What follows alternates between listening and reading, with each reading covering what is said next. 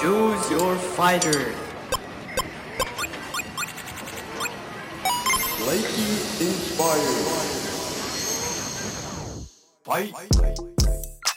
Amandititita tiene onda. Y en esta charla podrán escucharla hablando de cómo ligó su carrera como artista a las causas sociales para formar su organización 19 Siempre. Escuchas Tiene Onda. Un podcast de Ibero 2.cloud, canal digital de la estación de radio Ibero 90.9. Hola, yo soy Almond Hernández y para este episodio de Neogurus me acompaña Amanda Escalante, eh, mejor conocida como Amandititita, cantautora, artista, escritora, que además tiene una mirada única del entorno, una mirada única de sí misma y esta capacidad inmensa para relatar, para contar historias llenas de humor, pero también crítica, eh, y además eh, tiene, eh, es fundadora de una asociación civil. de todo esto vamos a estar platicando a distancia porque mi querida Amanda está desde Los Ángeles y yo me encuentro por acá desde Ciudad de México. Mi querida Amanda, ¿cómo estás? Muy bien, muy, muy contenta de, de saludarlos esta noche friecita. Esta noche eh, friecita con diferencia de horarios y que me encanta que, y justo platicábamos antes de entrar al aire, que a pesar de que sí hemos tenido un montón de obstáculos en esta eh, pandemia, sobre todo para el sector artístico, eh, de entretenimiento, también hay ciertas ventajas como poder platicar y grabar este podcast gracias a la tecnología. Y mi querida Amanda, me gustaría que platicáramos y que enfocáramos esta charla precisamente em, en esta parte que quizá no muchos conocen. Estoy hablando de 19 siempre, esta asociación civil que fundaste paralelo a tu carrera que yo me enteré hace poquito, de hecho, que, que, tenías y que cuando me enteré me pareció maravilloso que un artista, que una artista eh, con, con, una trayectoria como la tuya también le entrara esta parte de, de asociación civil. Bueno, eh, pues mi trabajo siempre se ha tratado de, de crítica social y de denuncia, eh, principalmente el tema eh, ha sido racismo inverso. Eh, y yo creo que llega un momento donde se desgasta el discurso de, de la solamente la denuncia, ¿no? Que uno tiene que empezar a, a tomar pues un partido más activo en una reconstrucción social con los elementos que uno, que uno cree que debe de tener esta nueva sociedad, ¿no? Eh, a mí me, sucedió eso, que con el tiempo me empecé a dar cuenta que mi lucha por la libertad de expresión, eh, mi deseo de, decir las cosas, encontrando maneras diferentes de, decirlas, ¿no? O sea, eh, siempre busqué que el lenguaje fuera muy coloquial, pero al mismo tiempo hablar de realidades duras para poner sobre la mesa pues la, la, problemática de discriminación y pues la problemática de, de, pobreza y de muchas cosas que yo quería cambiar. Sin embargo, después de un tiempo, después de, tengo 14 años haciendo, haciendo canciones, eh, sentí que tenía que empezar a, físicamente a involucrarme en el cambio, ¿no? Porque eh, agradezco mucho haber, haber este, sido pues haber tenido estos escenarios tan grandes donde eh, todo el tiempo lo usé para la denuncia, ¿no? Todos los escenarios en los que me he presentado he estado hablando de la libertad de prensa, de los 43, ha sido una lucha social para el que realmente conoce mi trabajo, ¿no? Por ahí sí oyeron el metrosexual y la muy, muy, en, que fue lo que salió hace muchos años, por ahí no saben, pero ha hecho pues un trabajo realmente de, de, de buscar este cambio. Entonces, después de un tiempo dices, bueno, ok, pues yo lo estoy diciendo, mucha gente lo está diciendo, ya existe el Twitter, ¿no? O sea, cuando yo salí, pues no, no había redes sociales, ¿no? Ahora ya mucha gente dice lo que está mal y yo quiero empezar activamente a trabajar en cambiar las cosas. Creo que ya, ya sabemos que está mal, ¿no? Ya lo hemos dicho todos y de muchas maneras, con canciones, con tweets, con mantes, con protestas. Y de qué manera me puedo involucrar eh, a, a cambiar las cosas entonces, después de hacer esta reflexión, que fue muy interesante para mí, me di cuenta, primero que nada, que para mí lo más importante en mi vida es el contacto humano y poder extender mi mano y ayudar, eh, poner, poner los casos que se quieren callar, como el caso, por ejemplo, del feminicidio ocurrido en Liverpool en el 2014 eh, y yo hice esta canción, ¿no? Para poner, para siempre seguir hablando de lo que pues alguna, algunos quieren ocultar. Pero ¿por qué? ¿Cuál es como el, el, el, fin de eso? Pues yo quiero ayudar, ¿no? Quiero, quiero además de decir, oigan, aquí hay un problema, eh, quiero participar. De ahí sale esta, esta idea de, de decir, bueno, pues, ¿qué, ¿qué, es en lo que yo creo? Yo creo por, vida propia, que la música, que el arte, que la, en mi caso la escritura, ha sido un elemento de catarsis y de curación eh, y que me ha llevado a, a, no solo curarme, sino a conseguir una fuente de ingreso. Quiero compartir eso con gente que no tenga recursos, porque es caro aprender a escribir, es muy caro hacer una, hacer una canción, no todo el mundo tiene estos, ¿no? Estos, esta, esta fortuna de poderse dedicar al arte, de tomar una clase de pintura. Entonces yo lo que hice fue hacer un colectivo con unos amigos, con muchos amigos dedicados a, a, la, a la, música, a la literatura, y decidimos... Eh, buscar gente que está en situación de calle para impartirles talleres gratuitos. En eso estaba y justo había encontrado con quién trabajar, que es una, una asociación civil increíble, maravillosa, que se llama Étnica, que ellos, primero que nada, pues yo les ofrecí mi, mi servicio y, y ellos como que me iban a empezar a capacitar para empezar a dar estos talleres y ahí fue cuando cayó la pandemia, ¿no? Entonces, o sea, como que, de hecho, fue el último fin de semana donde todavía se podía, el fin de semana del Vida Latino. Eh, yo estaba, eh, eh, fuimos a Tepito, fuimos a Xochimilco, estaba conociendo a los chicos para empezar. El proyecto 19 siempre iba por ahí, iba, iba, iba, iba a una cosa de educación. Cuando cae la pandemia, sale otra, otra situación a flote que es, no es una situación que me importe menos que, que, la situación de los niños y adolescentes en situación de calle y en adicción, que es una parte mm, que a mí me, me, me, me interesa y me preocupa mucho, sino pa pasa todo esto de, de la violencia hacia la mujer dentro de casa, ¿no? O sea, en confinamiento, ¿no? Entonces, ahí, o sea, como que yo pensé que ya no iba a poder trabajar y en ese momento me di cuenta que podíamos abrirlo hacia pues hacer enlaces entre, mm, entre mujeres que necesiten saber cuáles son sus refugios o tomar una terapia o, o quizá ayuda legal y de repente pues empecemos también, no sé, o sea, conseguí para medicinas, un refrigerador para una chica, o sea, empezamos como a mover porque de lo que se trata 19 siempre en realidad es que es un puente entre un ciudadano necesitado y un ciudadano que puede ayudar. Y eh, eh, es muy importante decir, todo esto es eh, ayuda entre ciudadanos. Mm, en ningún momento hay ningún apoyo de el gobierno ni de ninguna empresa, marca ni nada. Marca y hasta ahorita, ¿no? A lo mejor después sí, pero sí es muy importante mantenerlo como lejos de, pues de, todo de, de todo el sistema gubernamental, ¿no? Ok, ok, ok. Este puente que se va tejiendo entre ciudadanos que eh, utilizas tú la tecnología y las redes sociales para, para conectar, para brindar este apoyo. Y también que llevo muchos años, ahora sí que conociendo mucha gente, tanto de, no sé, de medicina, psicólogos, músicos, o sea, conozco mucha gente, tengo muchos contactos, ¿no? Entonces a veces sé exactamente a quién le debo de pedir qué ayuda para quién. Y el trabajo que, que hace la fundación, que en realidad pues la, mayor parte corre por mi cuenta, es muy oculto, ¿no? No lo estoy siempre posteando. En primero porque pues hay que proteger, eh, como este, este año se ha tratado mucho de violencia, es muy importante guardar cierto anonimato para proteger, ¿no? A las personas que nos están buscando. Eh, y, y también porque hay una cuestión ahí con el altruismo, que el altruismo, ya lo platicaremos más adelante, eh, a veces es como, ay, a la gente le interesa mucho que se sepa que se están haciendo cosas, ¿no?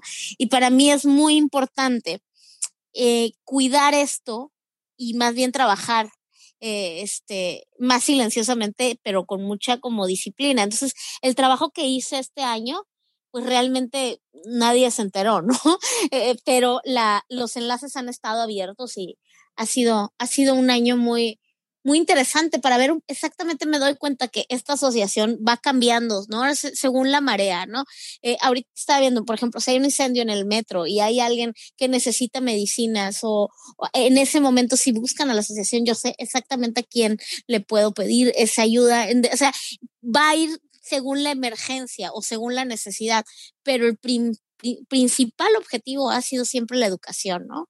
Me encanta, me encanta. Y sobre todo esta educación que dices enfocado más hacia eh, la cultura, el arte, em, que, que súper necesario para, para los tiempos en los que vivimos. Como dices, para ti ha sido un proceso de sanación, escribir, tener esta catarsis que em, algo que rescato mucho de esta charla que, que, me dices de cómo, cómo fuiste construyendo 19S, 19 siempre, es que primero tuviste tú una catarsis, una reflexión contigo misma, eh, gracias a precisamente estos medios que, mencionas, y luego ya pudiste eh, ayudar, luego ya pudiste tejer redes con, con, con, lo que tenías, ¿no? Con los recursos que tú tenías. Creo que eso es eh, bien importante, ¿no? Que que tienen que existir estos procesos internos. Sí, la verdad es que todo, todo es un espejo, ¿no? Entonces yo creo que, por ejemplo,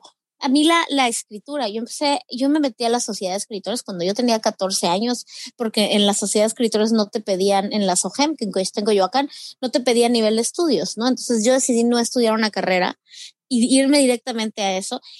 Y a partir de eso, yo no solamente encontré una pasión que eso me ayudó a librar problemas que, que pasé en mi infancia y en mi adolescencia. Eh, entonces, de alguna manera, por, por, haber tenido vivencias muy duras, desarrollé mucha empatía eh, con, con, pues, con la infancia, con la adolescencia y con ese sentimiento de orfandad, ¿no? Creo que el arte es una herramienta impresionante para, para, para forjar un carácter. Si, si hubiera más arte, si hubiera más teatro, si hubiera más cuidado de los de las personas, se podrían evitar que llegaran a, los límites a, donde se llegan, donde pues por, por adicción, por ignorancia, que también eh, eh, este, de pronto ya se forja un delincuente, ¿sí me entiendes? Porque, porque no nunca hubo otra opción, nunca hubo esta oportunidad de trabajar. Eh, alguna vez hice teatro callejero con, con, con, con, niños en situación de calle y desde entonces, eso fue hace muchos años, me di cuenta de, de, que, de que los ciudadanos tenemos una enorme, una enorme labor con el ciudadano de al lado. Y aquí en Los Ángeles a los homeless, no se les dice homeless, o sea, sigo, sí se les dice homeless, pero la manera correcta como los llaman algunos son vecinos. Y eso me gusta, porque no porque ellos no tengan una casa, son menos que tú, son unos vecinos, ellos viven en la misma calle que tú, no importa si tú tienes una casa o no. De pronto esa idea me gusta, o sea, me gusta empezar a sentirnos, a sentir que es mi responsabilidad extender la mano de, del que, del que me la, del que yo veo o el que me pide, ¿no? Eh, eso, eso lo dejó muy claro el terremoto del 2017 en la Ciudad de México, donde vimos a, donde vimos y estuvimos todos, ¿no? Buscando como, como, como algunos físicamente levantando escombros, otros consiguiendo dinero, otros haciendo todo, pero esa fuerza ciudadana fue la que, la que, la que reestructuró las cosas no el apoyo del gobierno, incluso el gobierno, y perdón que, que, lo diga, ¿no? Pero el gobierno incluso desapareció mucho dinero que mandó el mundo. Sin embargo, fuimos nosotros los que levantamos, los que ayudamos. Y cuando yo vi eso, y por eso le puse 19 siempre. También en, en, una especie de homenaje a mi padre que murió el 19 de septiembre de 1985. Entonces, en el segundo terremoto, a mí ya me quedó mucho más claro que era lo que yo quería hacer y un poco ah, le dio sentido a que lo demás que había estado haciendo con la música era como algo muy superficial, donde sí me siento como muy empática con los problemas, pero hasta que no empiezas a trabajar adentro, realmente sientes que, bueno, en mi caso, ¿no? Que tiene objetivo, ¿no? Porque pues tuitear que estamos hartos y que ni una más y eso, pues es fácil, pero darle tu tiempo, eso es lo difícil, no es el dinero, ¿eh? es el tiempo. Total, total, definitivamente. Eh, y sabes que eh, ahora que hablas del terremoto del 19 de septiembre, que eh, claro, nos tocó a muchos de nosotros, em, básicamente se está repitiendo esa historia eh, con esta pandemia, ¿no? Una vez más vemos eh, una ausencia del gobierno para resolver y somos los ciudadanos quienes eh, estamos en las calles, son las feministas las que están ingeniándoselas, ayudando. Entonces es esta historia que, que se repite y, me gustaría, mi querida Amanda, antes de que platiquemos de estos tres tips que tú tienes, que tú traes para nuestra audiencia para contribuir eh, a una causa, que, me cuentes un poco, eh, sé que va cambiando y eso me gusta, que, que 19S es flexible, pero que me cuentes un poco de dónde te gustaría eh, a ti primero como, como artista llevar este lado más social y por otro lado, em, ¿qué te gustaría que sucediera con, con 19S próximamente? Bueno, si me, si me dices, ¿se vale soñar? Se vale soñar, por supuesto, sí. Se vale soñar. A mí, a mí algún día me gustaría eh, tener, tener un lugar físico, ¿no? Para, para atención ciudadana. Me gustaría eh, realmente poder tener personas que, que, fueran a puntos de calle a dar talleres. O sea, esto, esto va a ser posible. Ahorita te lo voy a contar uno de los tips, ¿no? Porque las alianzas son muy importantes para, para concretar los sueños, ¿no? A mí me gustaría que este proyecto realmente en unos 20 años eh, pudiéramos tener historias de triunfo, gente.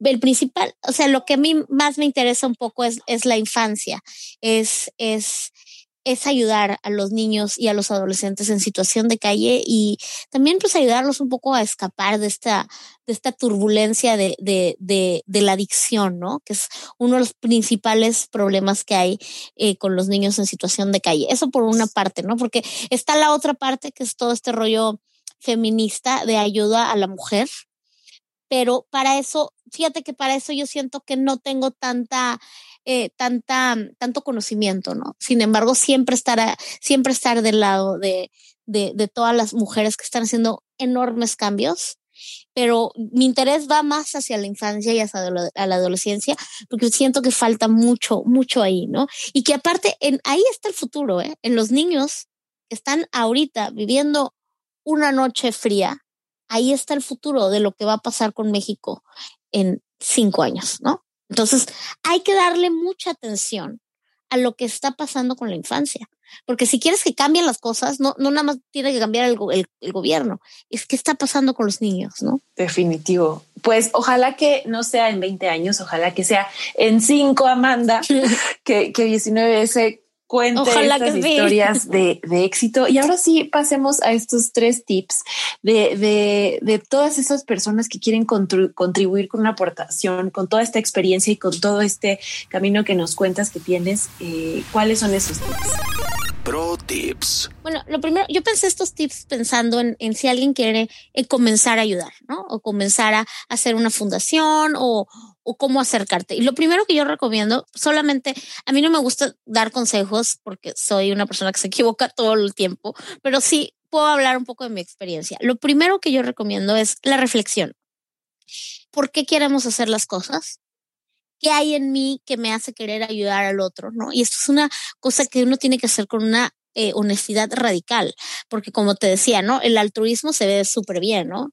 Pero el altruismo tiene que venir desde un lugar muy profundo, donde realmente uno se está comprometiendo con la vida de otro ser humano. O sea, yo sé, a mí no importa la hora o lo que yo esté haciendo, cuando me llega un mensaje a, a mi app, paro todo. O sea, eso es lo más importante para mí. Porque, y aparte son, son, son sobre todo, eh, tienes que ser consciente que, que hay mucha fragilidad, ¿no? En, en, la situación eh, que estás abordando, en la que sea, ¿no? Entonces tú tienes que ser fuerte y para eso tienes que hacer un ejercicio de reflexión profundo. Primero, es ¿por qué quiero hacer esto? Lo estoy haciendo por ego, lo estoy haciendo porque se ve muy bien ser una persona generosa. Eh, si esas son, y puede, ser honesto, ¿no? Pero si eso, si va por ahí, yo preferiría que lo replantes de nuevo y lo replantes de nuevo hasta que sea desde un lugar donde no te importa casi que nadie se entere de lo que estás haciendo, porque, eh, porque este es un camino lleno de pruebas y donde no hay, no hay dinero, por decirlo, ¿no? Al contrario, ¿no? Al principio no pone dinero, ¿no? Entonces, no lo hagas como por fama, no lo hagas por, por, por ganarte un sueldo. Tiene que venir desde un lugar muy puro y eso solamente lo vas a saber tú contigo mismo. Lo segundo es que, es que lo segundo que yo, que yo propongo es eh, tú tienes que buscar aliados. Por ejemplo, eh, ¿qué, ¿qué, quieres hacer? ¿No? O sea, quiero, yo, por ejemplo, yo quiero hacer infancia. Entonces yo busqué a, étnica, ¿no? Eh, o étnica me encontró, empecé a buscar. Entonces, lo primero es capacitación. Cómo funcionan las ONGs, qué está pasando, qué están haciendo, qué no está funcionando.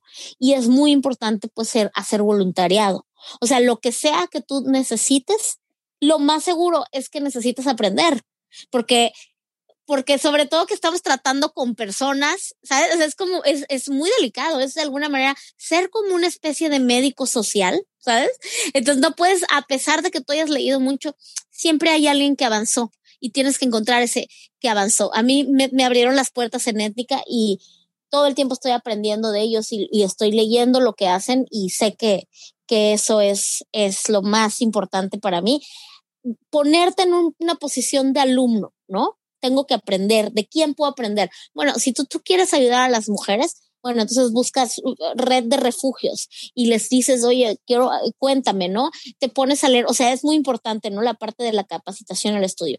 Y por último, bueno, eh, yo soy de la idea de que eh, un proyecto tan grande, el que sea, que, que, que se vaya en relación al turista, necesitas aliados no es fácil hacerlo solo. Yo lo estoy haciendo prácticamente sola y con la poca ayuda que tengo, porque la verdad es que todo el mundo te dice que te va a ayudar, pero en el día a día la gente va soltando la emoción.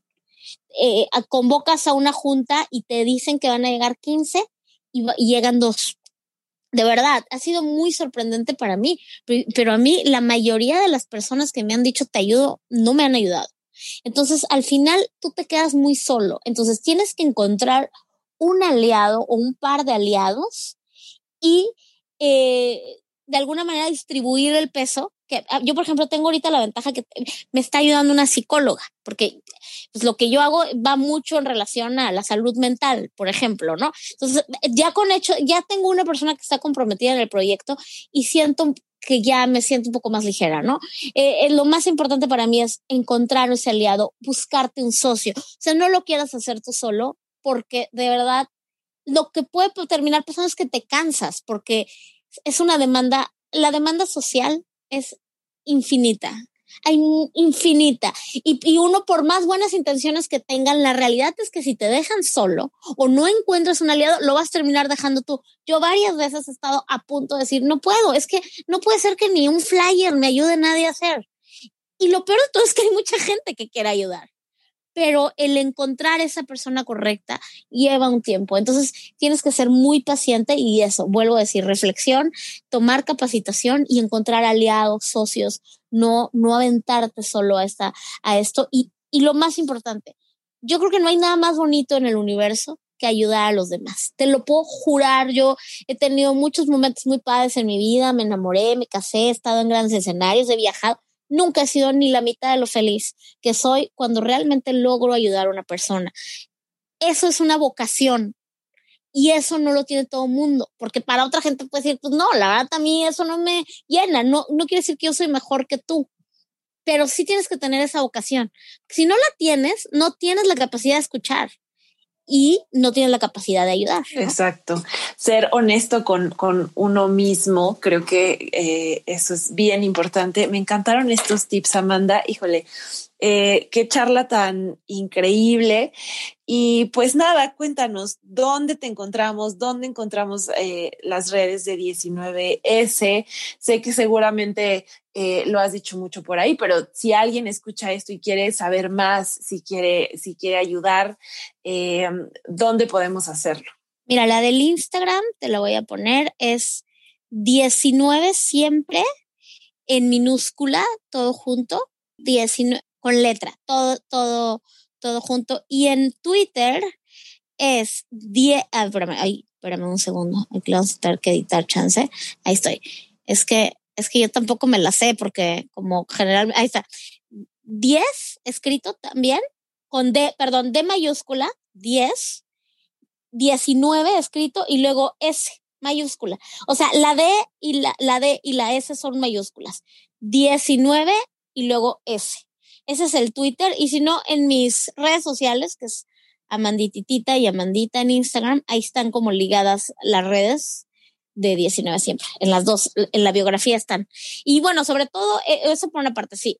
Eh, ahorita por todo este rollo de la pandemia está bastante frenado todo, pero si, si tú eres una psicóloga, si quieres ofrecer eh, servicio de algún tipo, o sea, lo que más necesito siempre es psicólogos, si me entiendes, que quieran echarme la mano con, con, ofrecer terapia gratuita, porque siempre tengo mucha gente. Y por supuesto, las redes están abiertas por si necesitas ayuda de algún tipo en el área ahorita de violencia o si conoces algún, algún niño, algún adolescente, situación de vulnerabilidad, pues también las redes están abiertas, los enlaces están abiertos. Insisto, qué maravilla que, bueno, a pesar que tú estás en Los Ángeles, puedes seguir tejiendo estas redes, puedes seguir ayudando, lo que también es un ejemplo de que no es pretexto cuando uno en verdad, en verdad quiere tender una mano. Querida Amanda, muchas gracias por estar en Neogurús. Te mando un abrazo hasta allá y seguimos súper pendientes de toda tu chamba. Increíble. Pues un abrazo enorme para allá también